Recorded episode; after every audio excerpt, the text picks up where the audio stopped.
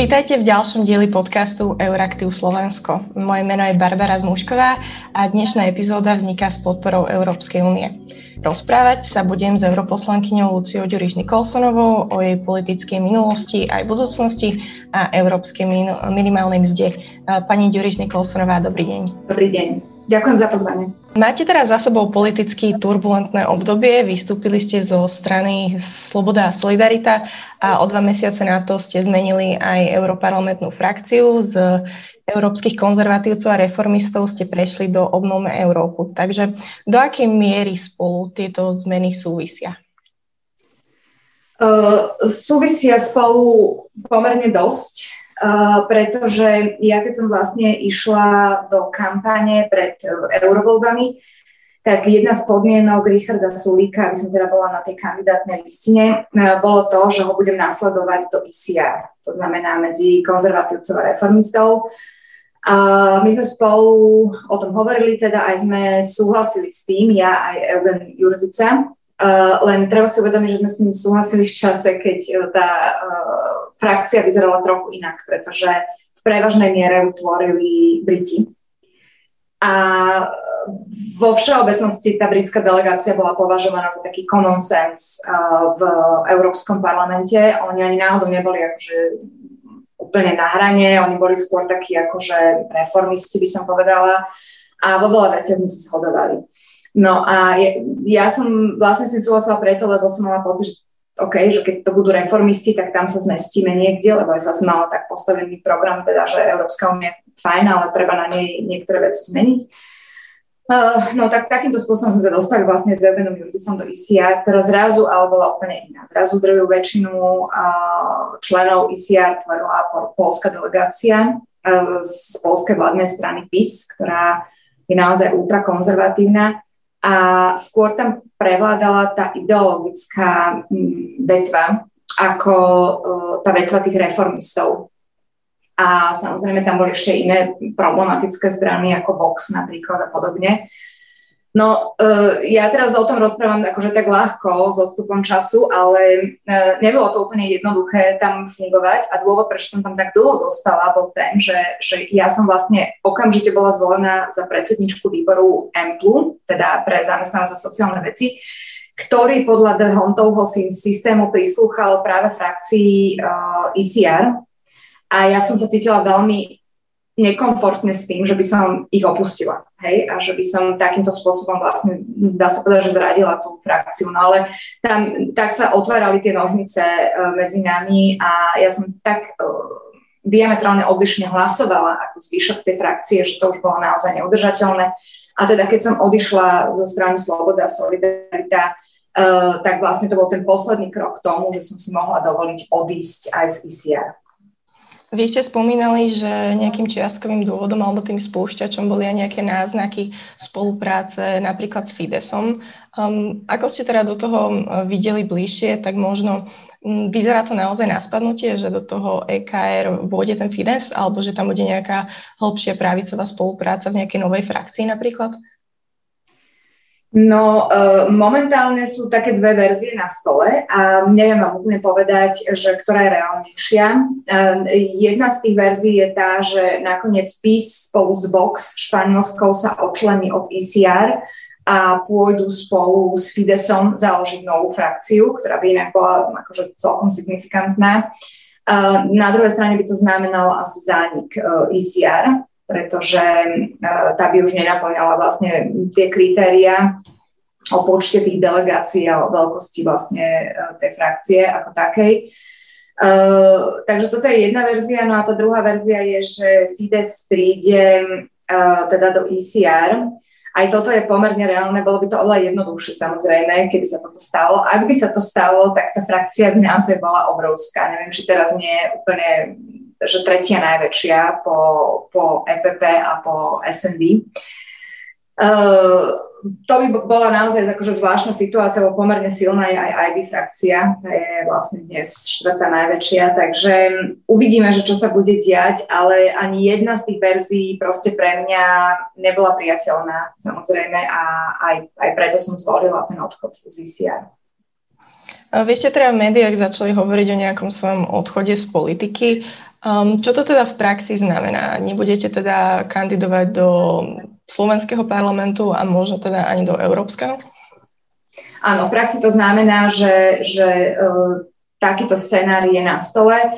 Uh, ja už mám dosť rokov na to, aby som vedela, že netreba nikdy hovoriť nikdy, lebo, lebo môže sa stať nejaký zázrak. Momentálne žiadny taký zázrak predo mnou neleží. Uh, nevediem rokovania so žiadnou uh, politickou stranou na Slovensku o tom, že by som uh, niekde mohla fungovať. Ani ja sama sa v žiadnej z tých strán, ktoré existujú, nevidím. To som, o tom som hovorila už niekoľkokrát, že ja chápem, že tí politici nie sú úplne homogénna skupina, tie, tie strany sú rôzne, takmer v každej strane s výnimkou teda fašistov Smeru a hlasu sa nájdú aj nejakí teda slušní ľudia.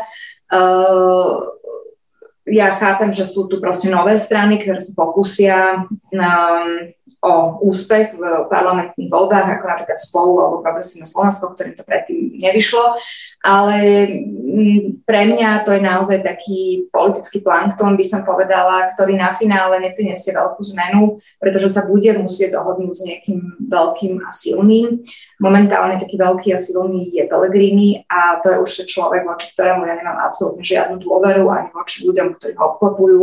Ja si nemyslím, že ľudia s takým nánosom toho, čo popáchal smer dokážu proste sa dopracovať k nejakému updateu, ktorý by anuloval všetko to, čo sa dopustili, alebo minimálne toho, že boli ticho, keď sa iní dopúšťali tých vecí.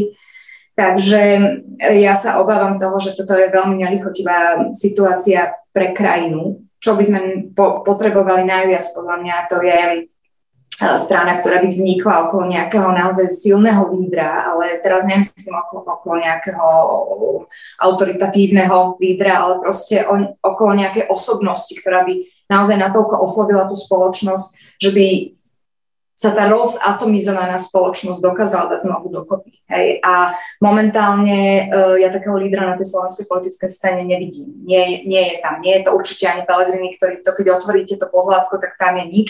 Určite to nie je ani Richard Sulik, ktorého poznám akože 11 rokov. Fajn, ako určite to patrí tá Saska medzi, medzi to lepšie, čo momentálne tá politická scéna ponúka, ale jednoducho nie je tam ten líder a ani, ani sa nebude mať taký výsledok, aby si mohla diktovať, aby mohla priniesť tú skutočnú zmenu. Zase napríklad do toho Európarlamentu môžete kandidovať síce na kandidátke nejakej strany, ale nemusíte byť úplne jej členkou. Mm, takáto možnosť sa vám rysuje možno tie dva roky? Viete čo, ešte sú tri roky, uh, ešte to je to 5-ročný mandát, takže zatiaľ dva roky mám za sebou. Takto nejako sa to dialo, tuším, v maji boli voľby, potom sme mali nejakú ustanovujúcu schôdzu, myslím, že to bol prelom dokonca, že jún, júl a potom ma zvolili za tú šéfku uh, Ample. Uh, No, to znamená, že ešte tri roky sú predo mnou, zatiaľ sa s nikým o takejto možnosti nebavím. Ja si myslím, že ten záujem do toho európskeho, kandidovať do toho európskeho parlamentu bude obrovský. Nemyslím si, že niekto bude mať m, mm, ako keby záujem prepúšťať mi nejaké miesto na kandidátke. Mňa tá práca tu baví a veľmi ma naplňa, ale neviem, no, že neviem si úplne predstaviť, že by som si teraz akože narýchlo zakladala nejakú stranu, len aby som tam ja jediná mohla svietiť na tej kandidátnej listine alebo akože podobné prtochy. Um, ale uvidíme, uvidíme. Akože tri roky ešte veľmi, veľmi dlhý čas. Ja sa budem snažiť to robiť, tú prácu najlepšie, ako viem, tak ako aj doteraz. Napokon o tom, o tom že asi to robím celkom dobre, svedčí to, že ja som vlastne včera, včera bola znovu zvolená za predsedničku EMPLu Uh, ono si to vyžiadala práve tá situácia môjho prestupu z ECR do Renew a prakticky to nikto neočakával, že by sa mohla byť zvolená už v prvom kole, ale stalo sa v pomere hlasov 38 k 15 k mojej protikandidátke z ECR. A teda tam je vidieť, že napriek tomu, že všetci tí členovia z M si uvedomujú, že tá pozícia šéfa MPU patrí podľa Dehontovho systému práve ICR. Napriek tomu teda mm, drvivou väčšinou hlasov som to vyhrala a pre mňa to je obrovská čest. Neviem, či sa vôbec niekedy takéto niečo stalo v Európskom parlamente, podľa mojich informácií nie. A svedčí to naozaj o tom, že mám veľmi dobre nastavené tie, tie vzťahy vo výbore a fantasticky sa mi s tými ľuďmi pracuje, pretože je to tá kultúra tých rokovaní, a tej práce tu v Európskom parlamente je námilo vzdialená od toho, čo sa deje v Slovenskom parlamente. Áno, keď ste zmenili tú frakciu, tak eh, myslím si, že zmetok je slabé slovo, čo sa vlastne spôsobilo eh, medzi tými politickými frakciami. Vy, keď ste robili toto rozhodnutie, keď ste nad ním premýšľali, tak eh, čo ste si mysleli, že sa vlastne s tým postom stane? Tam, tam ste si mysleli, že vám ešte, že vám prejde automaticky, alebo ste rátali s tým, že tieto voľby budú? Boli rôzne stanoviska rôznych inštitúcií.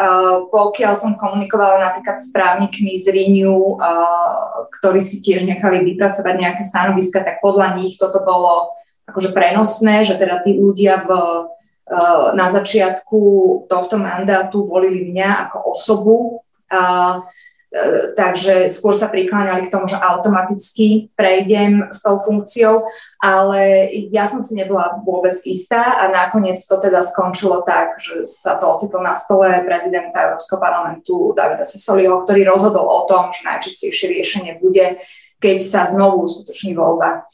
Uh, aby sa teda ukázalo, či mám tú podporu alebo, alebo nemám. A hovorím, že to je pre mňa zázrak, že sa to stalo takým spôsobom, ako sa to stalo a tým pádom, akože pre mňa toto je dobrá pozícia, pretože tým pádom sú rozpílené všetky pochybnosti, ako už by to naozaj nemal nikto spochybňovať. Minimálne teda uh, zostávam predsedničkou do vypršania toho obdobia, na ktoré ma zvolili, to znamená 2,5 roka a potom sa uvidí. Um, áno, vaša bývalá frakcia s tým ale veľmi eh, spokojná nie je. Tá kritika je naozaj dosť ostrá. Hovorí, že celé toto bolo vlastne razia na túto funkciu, že tieto veľké frakcie si vyberajú, kedy budú dodržiavať zásady právneho štátu iba podľa toho, ako im to vyhovuje. Takže ako na túto kritiku reagujete a je teda vaša pozícia legitímna? No legitimné určite, lebo nás volili v legitimných voľbách. To, to je otázka, ktorá akože vôbec nie je na mieste, ani, ani pokiaľ ide o stanovisko ICR. Hej? Oni nemajú ako toto spochybniť. Uh, to, že ICR k tomu vydalo takéto stanovisko, to je pochopiteľné. To ani, ani som nič iné ako keby neočakávala, takže ja chápem toto ich rozhorčenie, ale ukázalo sa, že proste zdá sa, že kohokoľvek oni postavia tak nebude mať takú silnú podporu, ako mám ja. A to sa netýka len teraz, to, to, tejto znovu opakovanej voľby, ale to sa týka aj budúcnosti, podľa mňa. ICR bude mať obrovský problém uh, kvôli tomu, aké strany sa v nej zhromaždili, s tým, aby postavili kandidáta, ktorý bude akceptovateľný pre ostatné frakcie uh, v rámci výboru pre zamestnanosť a sociálne veci. Takže myslíte, že ako hovoríte potom, keď skončí ten 2,5 ročný mandát, že ste si možno zlepšili dokonca pozíciu a zvýšili šancu, že budete zvolená znovu? Jednoznačne. Jednoznačne to tak vyzerá. Už mne sa ozývajú hlasy, ktoré hovoria o tom, že som určite mala kandidovať aj potom 2,5 roku. Uvidím, ja to zvážim. Lebo zase ja, ja chápem to rozhodčenie ICR, len problém je ten, že prakticky všetky strany, ktoré sú dnes zastúpené v VCR, možno s výnimkou Eugena Jurzicu, ktorý je sám sebe delegáciou mm, zo, zo Slovenska, teda za Sasku, mm, sú tie strany považované za extrémistické či už je to Vox, alebo či je to PIS, alebo čisto Taliani, takže uh, ja sa obávam toho, že oni ani veľmi nebudú mať koho postaviť, respektíve kohokoľvek postavia z tých kandidátov, tak uh, nebude akceptovaný vo výbore. Ale to je slobodné rozhodnutie členov, členov výboru a poslancov hej, v tom výbore. Proste nikto ich nemôže nutiť, aby hlasovali za ľudí, ktorí ich považujú za extrémistov. Poďme teda k tej vašej novej frakcii, k obnome Európu. Vy ste v rozhovore pre Euraktiv eh, dva roky dozadu povedali, že vám nevyhovujú, pretože sú to eurooptimisti a vy ste vtedy nazvali sa ako reformistka.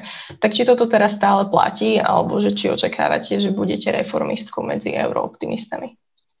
Hm. Uh, viete čo, myslím si, že budem tak niekde v stredu, lebo žiadna frakcia inak nie je úplne homogénna. Hej? Akože v každej frakcii proste zaznievajú rôzne hlasy k rôznym otázkam, preto aj rôzne frakcie proste pri citlivých veciach, keď idú do plenárky a majú postavené tie voting listy, tie, tie, tie, tie odporúčania vlastne na hlasovanie, tak pri mnohých takýchto citlivých veciach máte zelenú kartu, proste môžete, máte free vote, máte voľnú voľbu.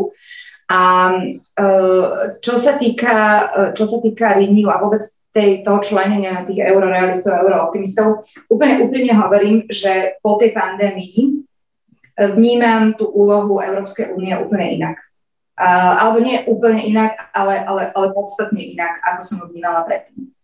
Myslím si, že je to proste jeden unikátny projekt. Myslím si, že by sme sa mali začať baviť aj o tom, že či nezvyšovať kompetencie Európskej únie v mnohých veciach.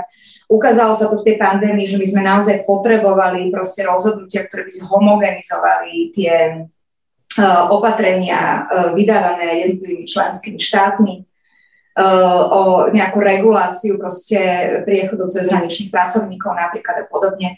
A toto sa ako keby nemohlo udiať z pozície Bruselu alebo teda európskych inštitúcií, pretože to bolo vo výlučných kompetenciách častokrát členských štátov, tak ako napríklad aj zdravotníctvo. A naozaj sa ukázali slabiny proste tohto, tohto systému, že keď sme čelili jednej hrozbe všetky členské štáty, tak nám veľmi chýbala proste tá inštancia, ktorá by zhomogenizovala proste tie opatrenia, ktoré boli prí, príjmané, pretože by to podľa mňa podstatne zlepšilo tú, tú situáciu. Uh, preto aj ten, ten nástup vlastne boja proti tej pandémii bol taký akože relatívne pomalý. Je pravda, že vtedy tak trochu zaspala, zaspala dobu Európska komisia, že trošku pomaly sa, sa prebudzala, ale zároveň musím povedať, že nemala dobrú pozíciu, pretože si uvedomovala, že bude to veľmi na hrane uh, to, čo bude ona očakávať od tých členských štátov, pretože naozaj nemohla vstupovať proste do tých, do tých kompetencií. Takže uh, je to, musím povedať, že dnes, ako po tej, po tej pandé- pandémii, mnoho z vecí, ktoré som opakovala napríklad vo voľbách a vyplývali z programu SASky, by som už bola veľmi, veľmi opatrná, ak nie úplne akože rezistentná. Mm-hmm. Mm-hmm. Takže naozaj mi to znie, že vlastne ste sa dosť, e, nielen, že to EKR sa dosť posunulo niekam inam, ale že od tých čias, e, keď ste boli teda mm, s Richardom Sulíkom, ste sa naozaj zmenili dosť aj vy, takže nazvali by ste sa stále možno ešte teraz reformistkou? Nie, asi, asi by som skôr teraz bola, bola pasovaná aj, aj tým vonkajším svetom, ale aj ja vnútorne tak cítim, že asi som skôr tá eurooptimistka. Naozaj si myslím, že mno, mnohých veciach. Včera napríklad na Globseku som vystupovala k tomu akčnému plánu, plánu Beating Cancer Plan. Um, a proste ja, to, ja to, toto veľmi citlivo vnímam, nie že by som bola nejaká odborníčka v tejto veci, aj keď bola som teda uh, členkou uh, tej komisie alebo teda výboru BECA, to znamená Beating Cancer. Um, a Viete, keď vidíte tie priepasné rozdiely prístupu onkologického pacienta k eh, diagnostike k liečbe na Slovensku a v porovnaní s onkologickým pacientom a jeho prístupe eh, k diagnostike a liečbe v Nemecku napríklad, tak máte naozaj chuť proste uh, začať sa baviť o tej harmonizácii. Hej? Minim, aspoň minimálnych štandardov. Proste to je nepripustné, aby, aby občania Európskej únie, aby medzi nimi boli proste tak priepasné rozdiely. Hej? A ja som naozaj prišla m, potom, ako som sa zoznámi, oboznámila s tou situáciou napríklad v oblasti, v oblasti e, liečby rakoviny, diagnostiky, terapii a tak ďalej. Uh, a ako som prišla k tomu, že naši pacienti nemajú prístup k 65% inovatívnej a modernej liečby v porovnaní s inými členskými štátmi v EU, my sa teraz neporovnávame, ja neviem, s Amerikou hej, alebo s Japonskom, my sa porovnáme členské štáty v rámci Európskej únie, tak e, naozaj na čase podľa mňa otvárať takéto otázky, či by sa to fakt nemalo harmonizovať. Minimálne tie, tie minimálne štandardy. Bola to teda naozaj tá pandémia, ktorá vo vás urobila takéto dosť veľké akože politické názorové posuny, pretože keď si človek naozaj pozrie tie dva roky dozadu, keď ste kandidovali za SAS, eh, vstúpili ste do EKR a vlastne teraz, eh, čo hovoríte tie veci, ktoré znejú naozaj ako dosť iná politická platforma, tak eh, bolo to aj niečo iné okrem tej pandémie, ktoré vás takto posunuli? Možno celkovo to prostredie tu. Tak samozrejme, keď viete, tým, že, tým, že som šéfka toho MPU, ja som napríklad účastná na trialógoch, hej, nie z pozície proste toho mlčiaceho tieňového spravodajcu, ale z pozície človeka, ktorý to vedie. Mm, hej, te, teraz napríklad aktuálne vediem trialógy uh, CMD4, to, to, to sú tie karcinogény a mutagény. A je to veľmi zaujímavá skúsenosť, proste človek sa pozera na to, ako mm, veľmi poctivo k tomu pristupuje napríklad ten Európsky parlament. Hej? Ako, ako reálne proste to inštitúcia, kde sú naozaj jediní volení zástupcovia ľudí z celej Európy. A ja, ja vidím ten akože úprimný záujem na tom, aby sa veci menili proste v prospech, v prospech ľudí. A teraz neviem, ako úplná socialistka, akože tak ďaleko som sa ešte nedostala, ale, ale proste vidím tú, tú poctivosť ako keby tých procesov. Je pravda, že sú aj veľmi prebyrokratizované, to si rovno musíme povedať, že sú, sú neuveriteľne zdlhavé, sú neuveriteľne liknavé. Ja pri mojej povahe, ja som naozaj chcela veci urobiť, že zajtra, aby, aby to, som už aj videla tie výsledky. Tie rokovania trvajú veľmi dlho, niekedy nevidíte tých koniec tých rokovaní, niekedy je to frustrujúce, pretože vy tam prídete proste s nejakou pozíciou, ktorá je okresaná, musíte naozaj sa dopracovať k nejakému kompromisu. Ale je to, je to diskusia na úrovni a, a je, to, je to veľmi seriózna práca. Takže určite aj toto prispelo k tomu môjmu pohľadu. Je, viete, je, je, je veľmi iné, keď kritizujete veci zvonka a nikdy ste ich znútra vlastne nevideli. Máte, máte skreslené predstavy. Presne takýmto spôsobom som vstupovala v roku 2010 do politiky a vykrikovala som v kampani veci, ktoré by som dnes už nevypustila z úst. Hej. Vtedy sa to týkalo reformy štátnej správy napríklad, alebo prebudenia byrokracie v rámci ministerstiev. Hej. A keď tam nakoniec prídete, alebo som mala predstavu, že proste všetci na ministerstvách a štátnej správe sú useless, že sú nepoužiteľní, majú proste skreslené predstavy. Nakoniec zistíte, že tak nie že ten, ktorý má skreslenú predstavu, ste vy pretože tí ľudia sú proste v tom systéme strašne dlho. Áno, niektorí vyhoria na toľko, že už nie sú schopní proste podujať sa na nejaké zmeny, ale v konečnom dôsledku vy sa častokrát rozprávate na úrovni referenta s človekom, ktorý má tú legislatívu v maličku a ktorý vás vie upozorniť na niektoré nášlapné míny alebo na to, že to vaše hejrub riešenie nebude úplne také jednoduché, pretože keď zmeníme túto malú vec v zákone, tak musíme meniť x ďalších uh, zákonov. Hej? Takže tak to je, proste človek sa vyvíja a áno, ja som akože ušla tu po tých dvoch e, rokoch kus cesty a určite by som niektoré veci proste z tej, z tej kampane uh, už dnes nezopakovala, pretože boli mimo realitu. Mm, Spomente si možno nejakú takú konkrétnosť, ktorá... Nie, vedela som, že sa ma na toto opýtate, ale, ale nie, nie, nie, nie. To, to bolo celko, celkové, celková tá atmosféra, v akej sme to komunikovali. Hej. Spýtam sa teda konkrétne na jednu legislatívu, ktorá vo vašom tomto výbore eh, zamestnaneckom a pre sociálne veci sa rieši. Je to teda Európska minimálna mzda. O tej ste, ste tiež teda v minulosti povedali, že je to populizmus. Tak čo si teda o, ten, o, tom, o tejto legislatíve myslíte teraz? No, eh, takto, že uh, tu paradoxne, nepoviem úplne, že populizmus, ale ja rozumiem to rácio, ktoré sa skrýva za tým, aby e, sme prišli s inštitútom Európskej minimálnej mzdy. Ja rozumiem tomu, a toto je veľmi silný fenomén, že reálne nám proste vzniká pracujúca chudoba. To by tak nemalo byť. Ľuďom by sa malo oplatiť pracovať. Hej? Um, druhá vec ale je, že nakoľko do tohoto procesu môže vstupovať Európska únia, ktorá má veľmi oklieštené kompetencie, pokiaľ ide o, o, o mzdy. A tak to aj vyzerá, že ten hlas, ako keby, prevažne to bol hlas teda socialistov, ktorí potom volali, alebo teda lavice, ktorí, ktorí po, takejto, po takejto smernici volali, No a teraz sa ukazuje, že naozaj tá Európska komisia prišla s takým šalamúnským riešením, ktoré v skutočnosti veľa vody nenamúti. A toto je dôležité povedať. A, že ľudia mi píšu denne, na čo tam sedíte, ja chcem zarábať minimálnu mzdu ako v Luxembursku, tam je niečo 2100, neviem koľko eur, zo dňa na deň, hej? A v momente, keď sa vypustila táto bublina, že pracujeme proste na takejto legislatíve, tak uh, ľudia majú pocit, že zo dňa na deň budú zarábať uh, minimálnu mzdu Luxemburčanov. Ale tak to nie je. A ja by som očakávala od zodpovednej vlády, hej, ako napríklad tej slovenskej, že to bude komunikovať tým ľuďom, že takýto zázrak sa proste konať nebude. Pretože keďže Európska únia v tomto má, alebo teda Európska komisia má veľmi oklieštené kompetencie a nemôže vstupovať do právomoci členských štátov, ona vlastne prichádza iba so vzorcom nejakých premenných, ktoré sa majú brať do úvahy pri výpočte e, minimálnej mzdy. V tých slovenských reáliách to znamená, že e, my prakticky e, už dnes splňame to, čo vyzerá, že sa podarí nakoniec aj presadiť. Hej? Je fakt, že pokiaľ ide o to percentuálne vyjadrenie tej minimálnej mzdy, teda že to má byť minimálne 50% priemernej mzdy alebo 60% medianu, tak tam si treba povedať, že toto napríklad, ktoré, toto nebude povinné kritérium, toto si vôbec štáty nebudú musieť preklapať do svojich legislatív, tak toto Slovensko splňa už teraz. Hej?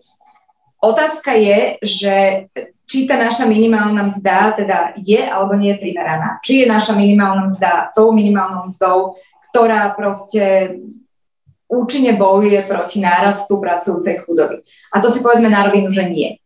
A teraz uh, prichádza tá, tá, ten návrh Európskej komisie so štyrmi takými kritériami, podľa ktorých sa má vypočítavať vlastne tá minimálna mzda. To je náraz hrubej mzdy, uh, distribúcia hrubej mzdy, kúpna sila a uh, produktivita práce.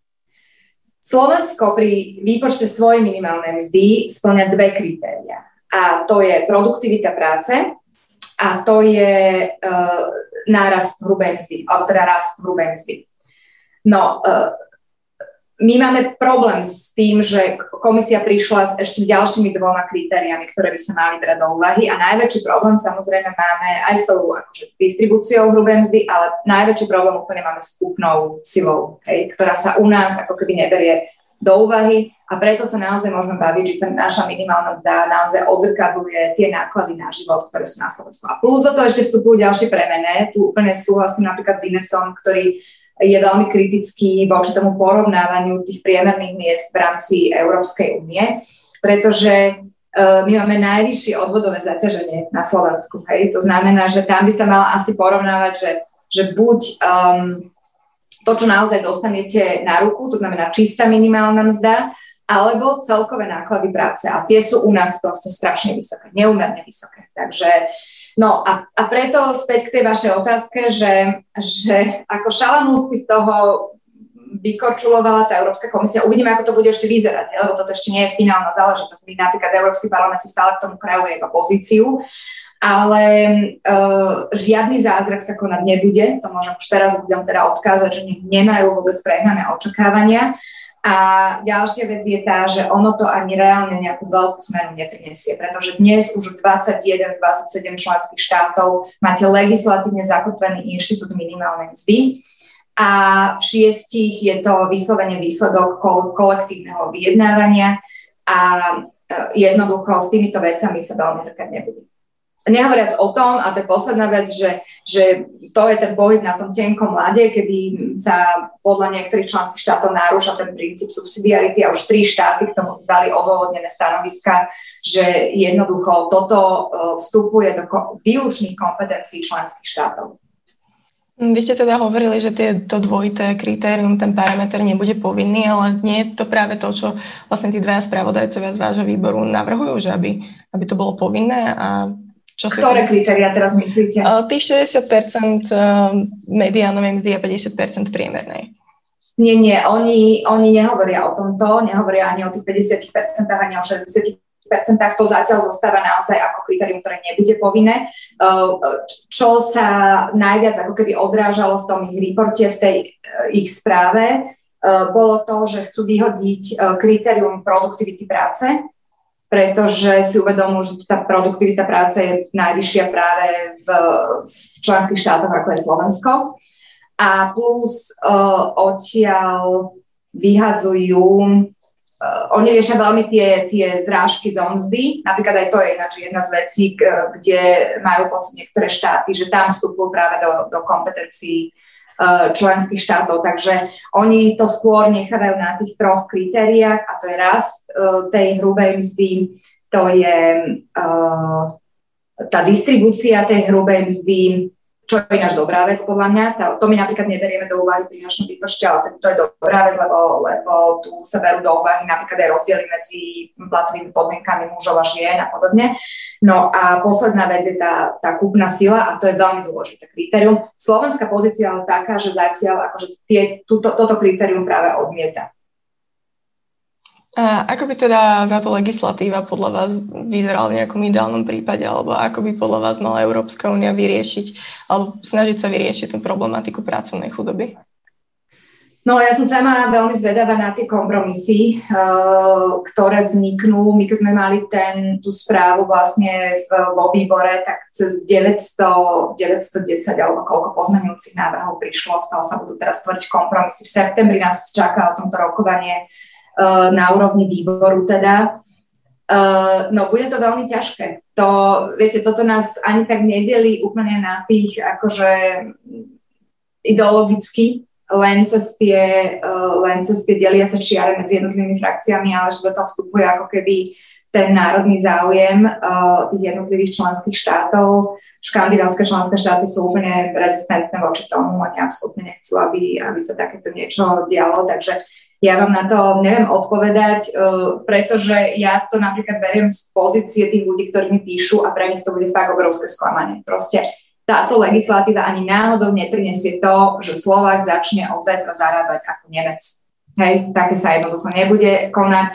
Bude to, budú to naozaj len, bude to naozaj len nejaký vzorec, proste budú sa tam riešiť e, fakty, kritéria, e, ktoré do toho budú vstupovať, aj keby tam prešla tá, tá kúpna zmluva, pardon, kúpna sila, uh, tak uh, tie naše minimálne mzdy možno, možno, to je veľmi ešte otázne, ale možno porastú minimálnym spôsobom, ale že úplne minimálnym spôsobom.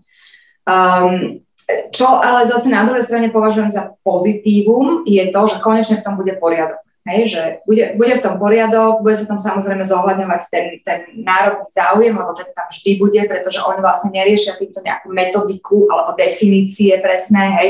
To znamená, že aj tú kúpnu sílu, aj, aj tú distribúciu rubých miest si členské štáty budú podľa tých svojich záujmov nejako nastavovať.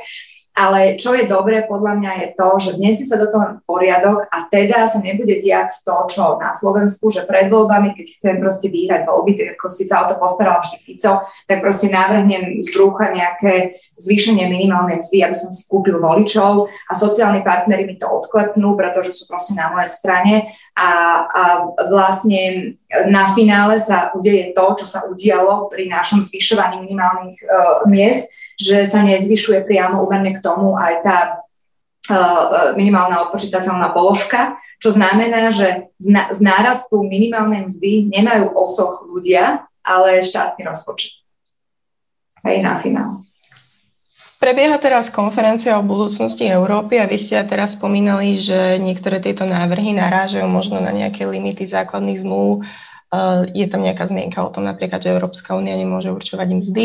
Rozprávali ste o tom, že by možno mať po pandémii väčšie zdravotnícke kompetencie. Takže aký je taký možno váš príspevok do tejto konferencie? Um, mali by sa zmeniť nejakým spôsobom základné zmluvy a kompetencie únie? Tak uh, ja si myslím, že to je naozaj vec, ktorá je na stole. Uh, ja sa ja súhlasím tomto s tým, čo povedal Martin Kus, že akože na čo to robíme, keď to nemá byť uh, potom naozaj že signifikantná zmena, hej, ktorú ľudia pocítia. A aby to bola takáto zmena vo viacerých oblastiach, tak naozaj by bolo podľa mňa na stole celkom aktuálne aj otvárať tie základné zmluvy a baviť sa o tom, či napríklad v oblasti zdravotníctva nie je dobré uh, proste zvyšovať tie kompetencie na strane Európskej únie. Akože tomuto ja som úplne otvorená. Ja sa len strašne obávam v našich reáliách um, toho, ako to bude realizované.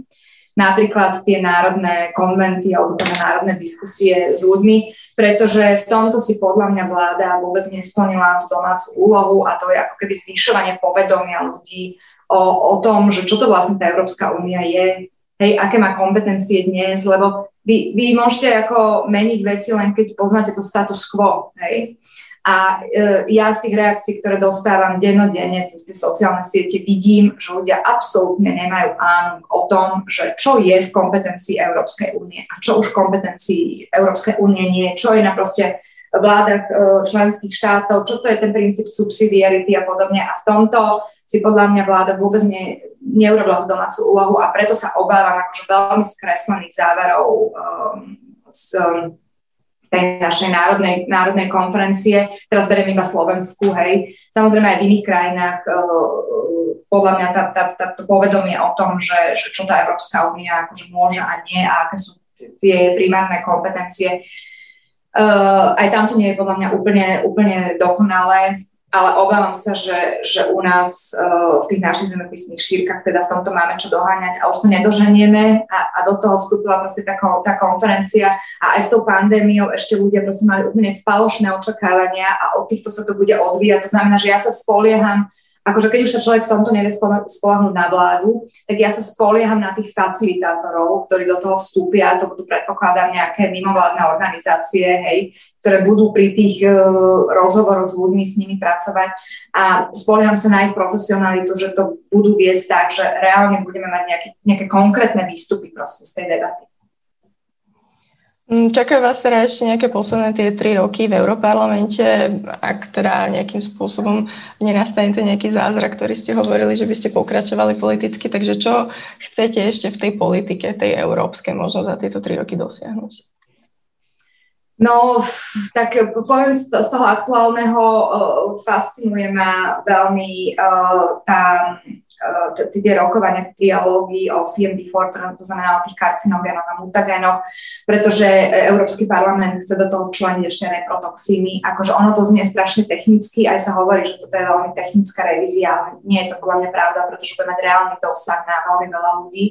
Uh, tí ľudia, napríklad v zdravotníctve, zdravotné sestry, ktoré sú vystavované uh, účinkom chemoterapii, napríklad uh, častokrát o tom ani nevedia a tá, tá smernica dáva jednoznačné limity, ktoré sú ale podľa mňa v našich šírkach niekoľkokrát prekračované, pretože trpíme strašným podstavom zdravotných sestier. To znamená, že e, u nás sa zdravotná sestra musí postarať o trikrát toľko pacientov ako zdravotná sestra napríklad vo Švedsku a tým pádom je trikrát viacej ona vystavená proste tým negatívnym účinkom, napríklad tej chemoterapie alebo tým nebezpečným liekom, s ktorými ona manipuluje a a ja, ja fakt, keď sme mali tie rokovania a mali sme zatiaľ prvý trialog, bol to veľmi ťažký trialog, veľmi ťažký, pretože prakticky rada nechce meniť nič, komisia nechce meniť nič, takže je to tak, že parlament je proti týmto dvom inštitúciám ako keby, ale veľmi silno bojujeme, lebo ja som si fakt celý ten čas predstavovala proste tie zdravotné sestry u nás, ktoré sú zle zaplatené, ešte sú vystavené proste takýmto účinkom a ešte podľa mňa ani nemajú ánu, že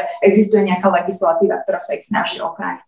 A veľmi zaujímavá kategória v tomto sú napríklad tie reprotoxíny, hej, to sú, to sú, mm, to sú látky, ktorým keď sú vystavovaní ľudia, tak napríklad trpia neplodnosťou a alebo to sú látky, ktoré spôsobujú v, tých, v rámci celej Európskej únie tisíce potratov ročne, hej, a opakovaných a teda vedie to až, až k neplodnosti a Európsky parlament sa snaží o to, aby všetky tie reprotoxíny sa stali súčasťou vlastne uh, tej smernice a aby aj tam boli určené limity, koľko teda človek s nimi môže prichádzať do kontaktu, aby bol stále chránený. Takže napríklad toto je jedna z vecí, ktorá ma veľmi chytila.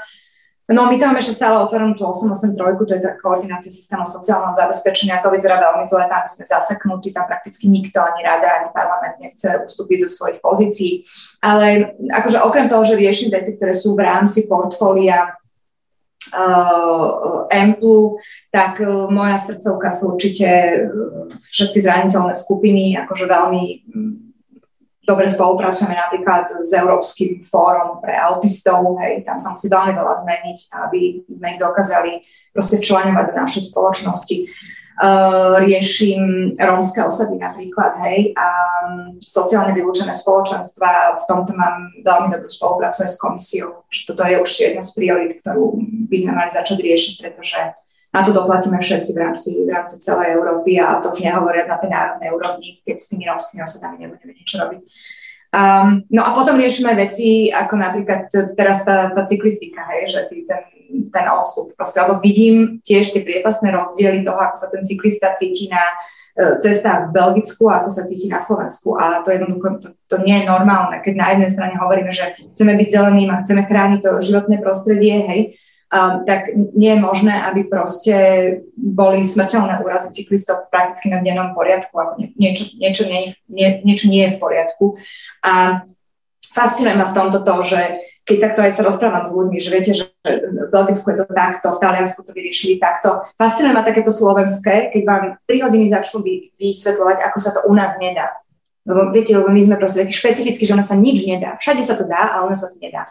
A potom prídu s takými tými mýtmi, ktoré máme už hlboko zakorenené. Naše cesty, viete, pani europoslankyňa, sú veľmi úzke. No nie je to pravda. Hej? Nie je to pravda, pretože tu sú ďaleko užšie. A akože aj tie fakty o tom hovoria, aj tie dáta o tom hovoria. Aj cyklokoalícia má zozbieraných kopec dát, že to jednoducho nie je pravda, že to je slovenský mýtus, ktorý používame ako ochranu, ako ďalší argument preto, ako sa veci nedajú zmeniť. A toto, toto naozaj, toto je slovenský národný šport ako sa veci nedajú robiť a nedajú meniť. A toto ma fascinuje, že, že toto som ako keby nezažila, že, že, že nikde v žiadnej inej krajine, keď sa bavíme s kolegami, toto je naozaj naše unikum.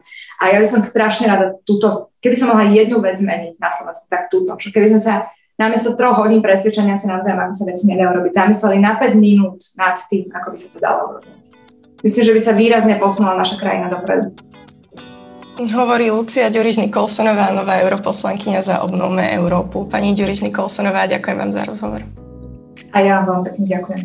A za pozornosť ďakujem aj poslucháčom. Zdravia vás Barbara Zmušková a Štefan Báko z Euraktiv Slovensko. Túto epizódu sme pripravili s podporou Európskej únie. Tešíme sa aj na budúce.